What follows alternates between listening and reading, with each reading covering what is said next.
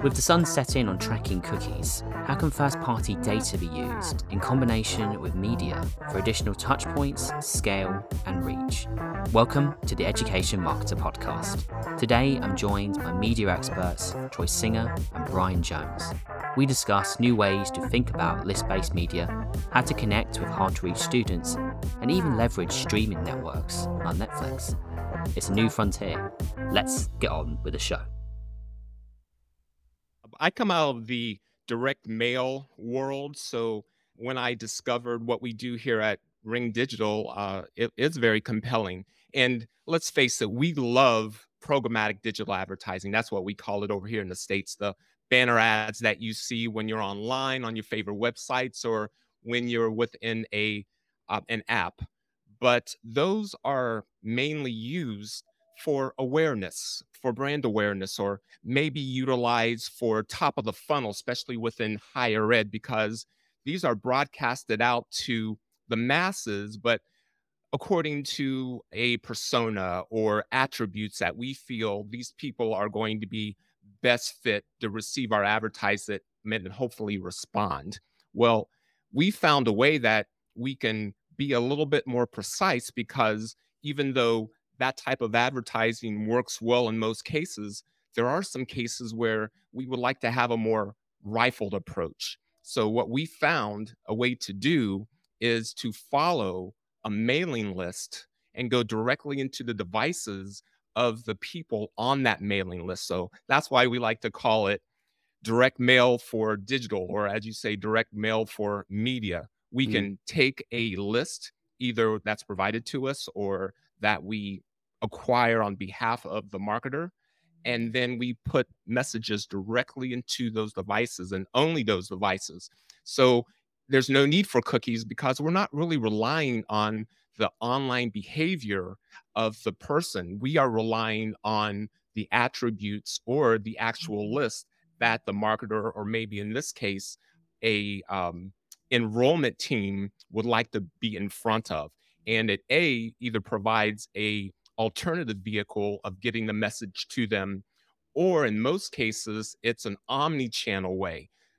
They're getting the mailers, they're getting the emails, they're also getting messages within the device that they're on most of the day. So I hope that gives you an explanation of what we're doing a little differently when it comes to programmatic digital advertising.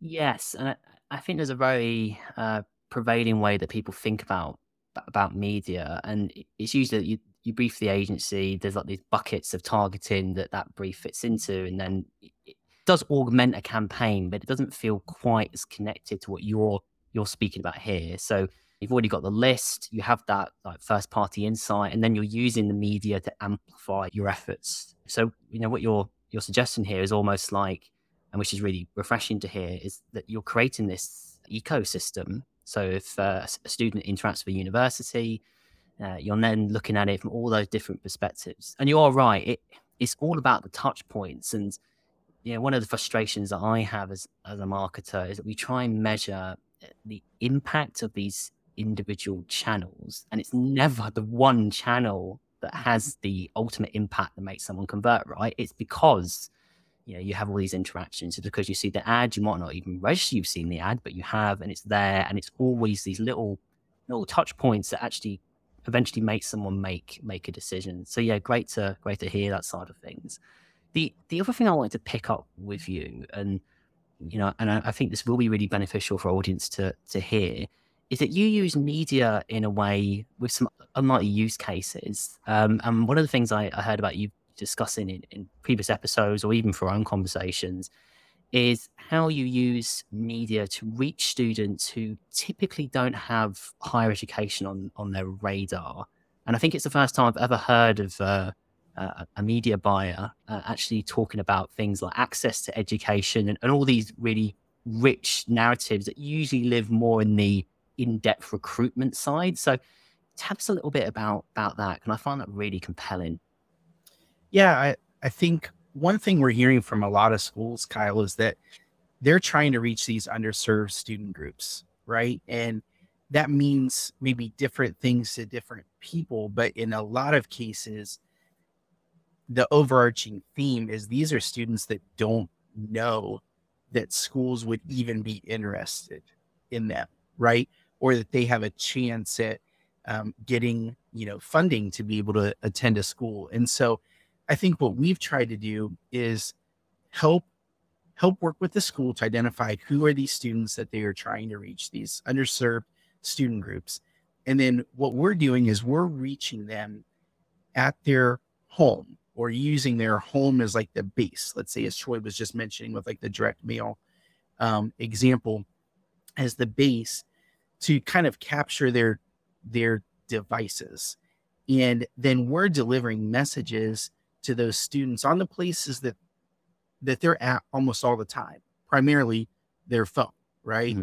I mean, almost all of this media is being consumed on their mobile phone. And so what we're doing is we're we're serving these ads from the schools that say like, "Hey, we see you, we want you, and we can help you get here."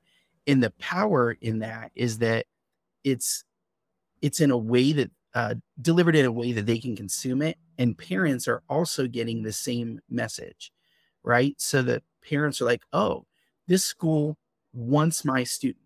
This school is going to partner with me to help find a way to get them there." Um, and I think having the the benefit of both parents and students getting the same message mm. and helping them see like, hey, somebody wants me.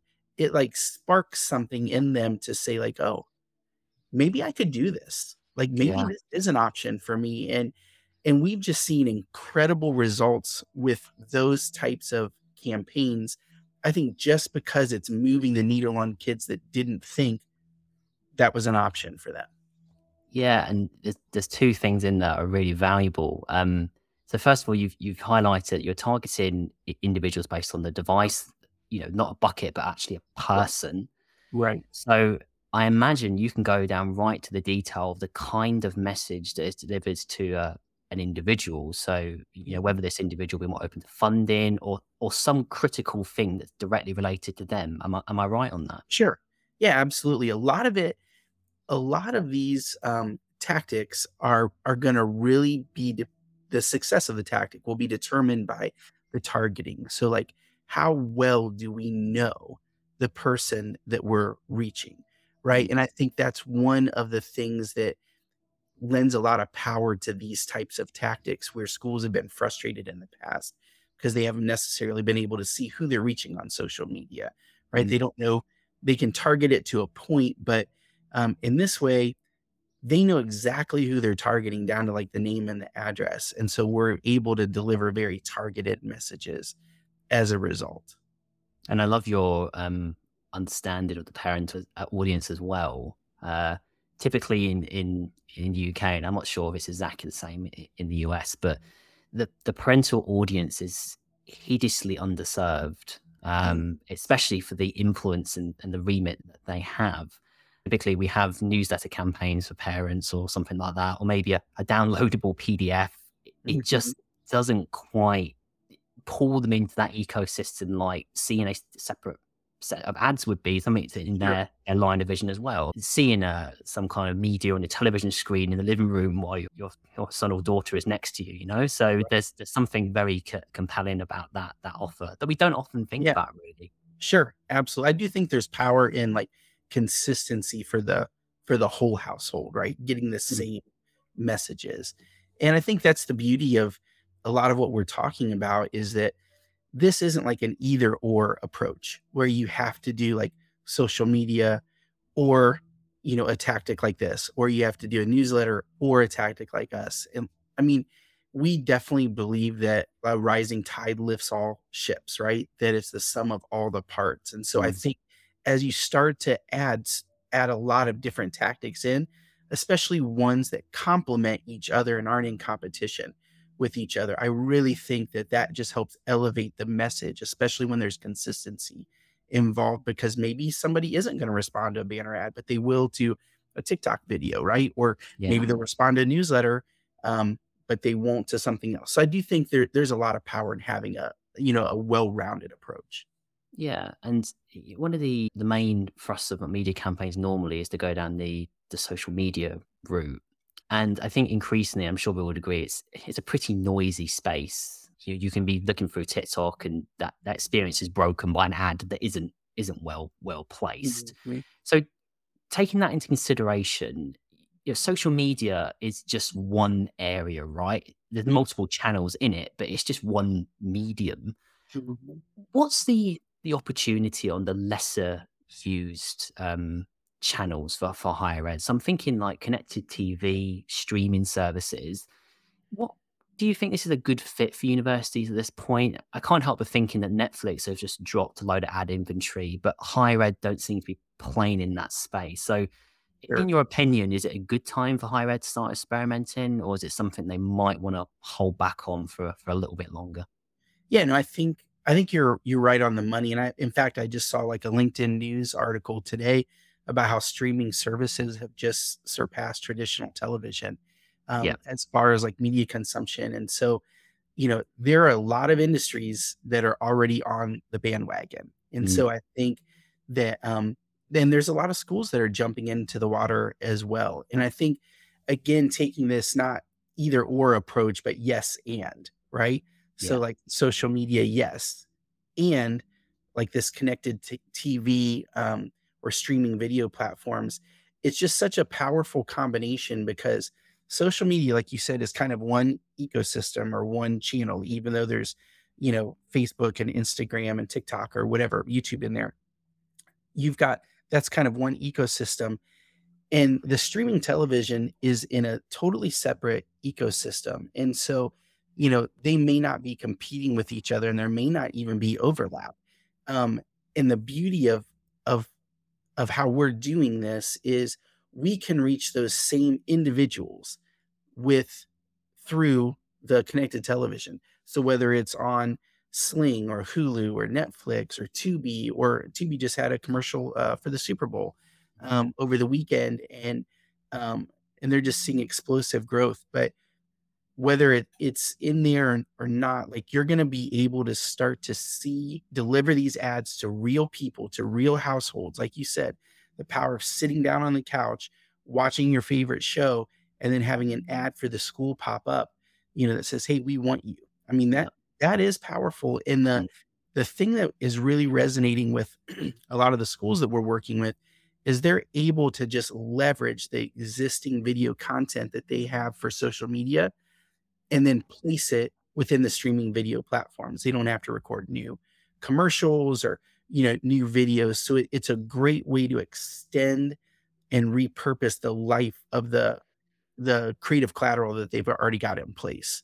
I, ju- I just love this diversification of media and how it all works together. And, and you mentioned that, yeah, these are separate ecosystems, but you know, increasingly I look at something like TikTok and it's more is it more useful perhaps to compare it to a streaming network because of the nature of the, mm-hmm. the platform? Uh, you know, I would personally, I wouldn't even class TikTok anymore as a social media network. It it certainly feels like it's more akin to a, a Netflix or a mm-hmm. Disney Plus because you open it, you, you're entertained, um, and then you mm-hmm. then you close it eventually five hours later. Um, but yeah, there's there's definitely a blurring between um, how how media is is used now, and I think being present in all those those different channels, and certainly what you're advocating here, it, it sounds like that gives you the overall lift rather than just going you know, all in, in in one area. Am I am I right there? Oh yeah, absolutely.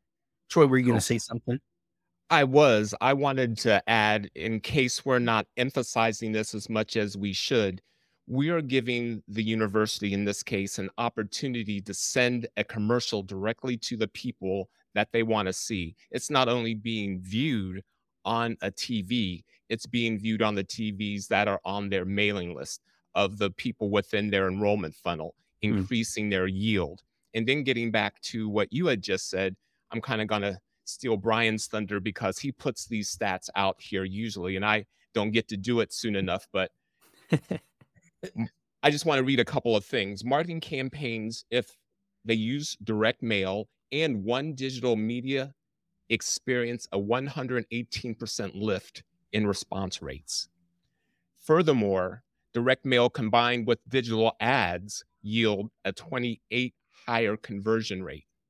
And then direct mail helped improve the life of an online campaign by 62%. So again, when you have a direct mail and following that mail with ads on devices, on TVs, that is solidifying your brand and it's providing a bigger lift. And one additional thing that I'm not sure how much we can do in in the UK, but what we're doing here in the US, we're able to provide a service whereby our clients can follow a competitor's uh, commercial on the same TV. So there's a college A that, you know, has a commercial, then we can program it because the TVs kind of give off or give out that type of information. We can soon follow with a commercial from your client. So they can rely on the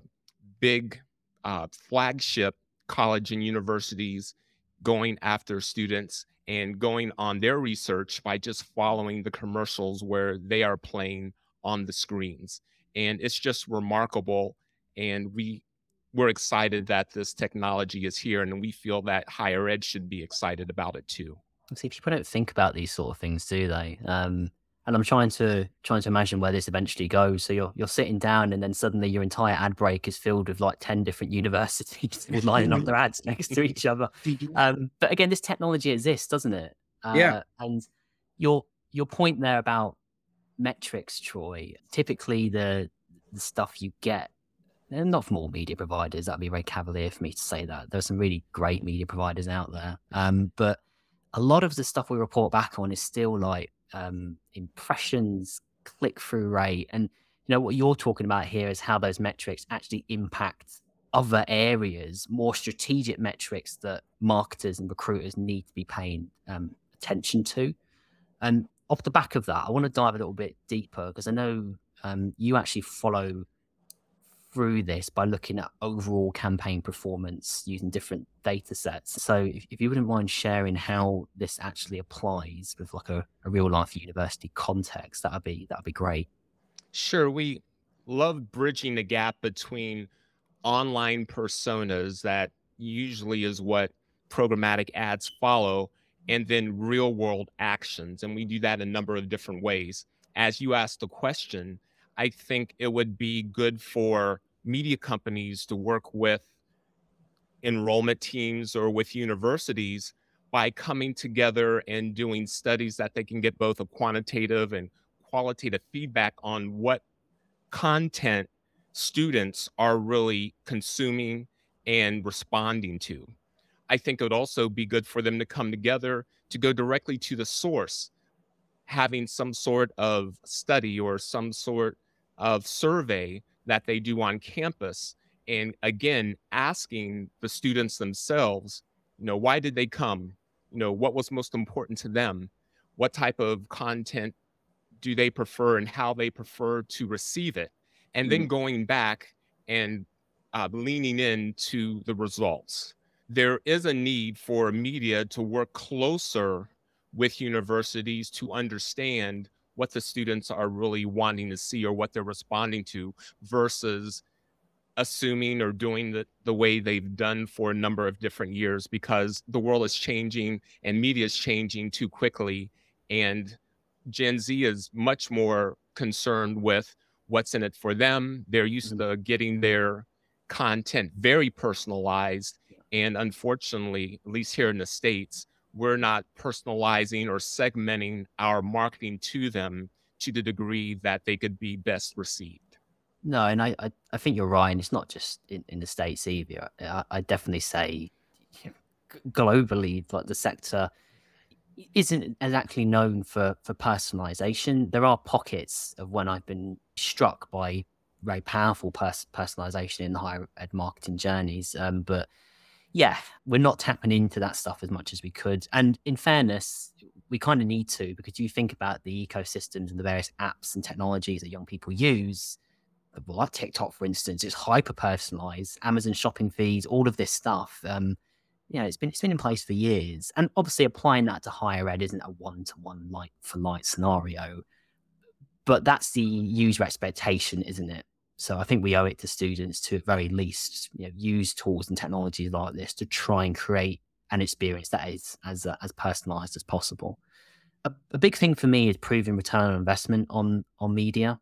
Um, and I think one of the worst things we can do is uh, measure the, the performance of an individual asset because usually they always come back as like a, a fail, right?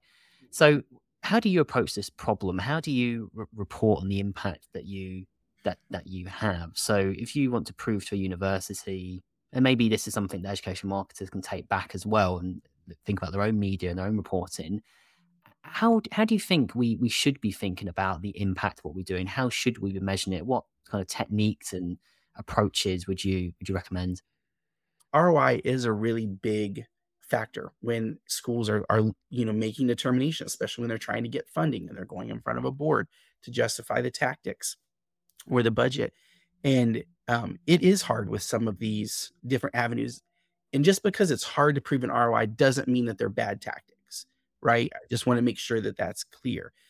It it doesn't mean that there's a clear ROI associated with them either, and that's okay. And so I think what we found is schools are liking the fact that they can have at least a piece or a couple pieces that are part of their overall plan that do have a really clear ROI. And so we talk a lot about like a one to one attribution. And so if, you know, if we're targeting, you know, Kyle at 123 South Main Street and Kyle at 123 South Main Street applies, that's a pretty clear ROI calculation. If Kyle at 123 South Main applied and now has enrolled, again, that's a pretty clear like one to one matchup. So, especially with like these lift yield campaigns, the schools love the fact that it's so easy to see um, what the end result is. So, you know, not only are we tracking like the click through rate and the impression serve, but the view through rate too, because somebody may see an ad, be served an ad, but not click on it, but still go to the the page and still apply. Um, and so, yeah, I think there's a lot of options. And really, what we do when we're working with a school, even though it's like a one to one attribution or measurement, we still want to make sure that the school has really clear goals set. I mean, it's hard to d- determine your ROI if you don't know exactly what you're measuring to start with, right? And you don't know what your your goals are. The second thing is who are you targeting? I mean, again, that's such a key part. And when you're thinking beyond a persona, but like what who really are the individuals we're trying to target, it makes a, a huge difference um, in being able to really use your marketing dollars to maximize them, right? And not dilute the pool by just shooting it out to everybody because there are tactics that do that. We're not that tactic. We're the one that comes in, like Troy said at the beginning, much more targeted. But yeah, I think I think schools can do a lot to help um, help improve their ROI. And what we found is that just implementing a couple tactics that do have a very measurable return, um, very clear return, definitely moves the needle for them overall.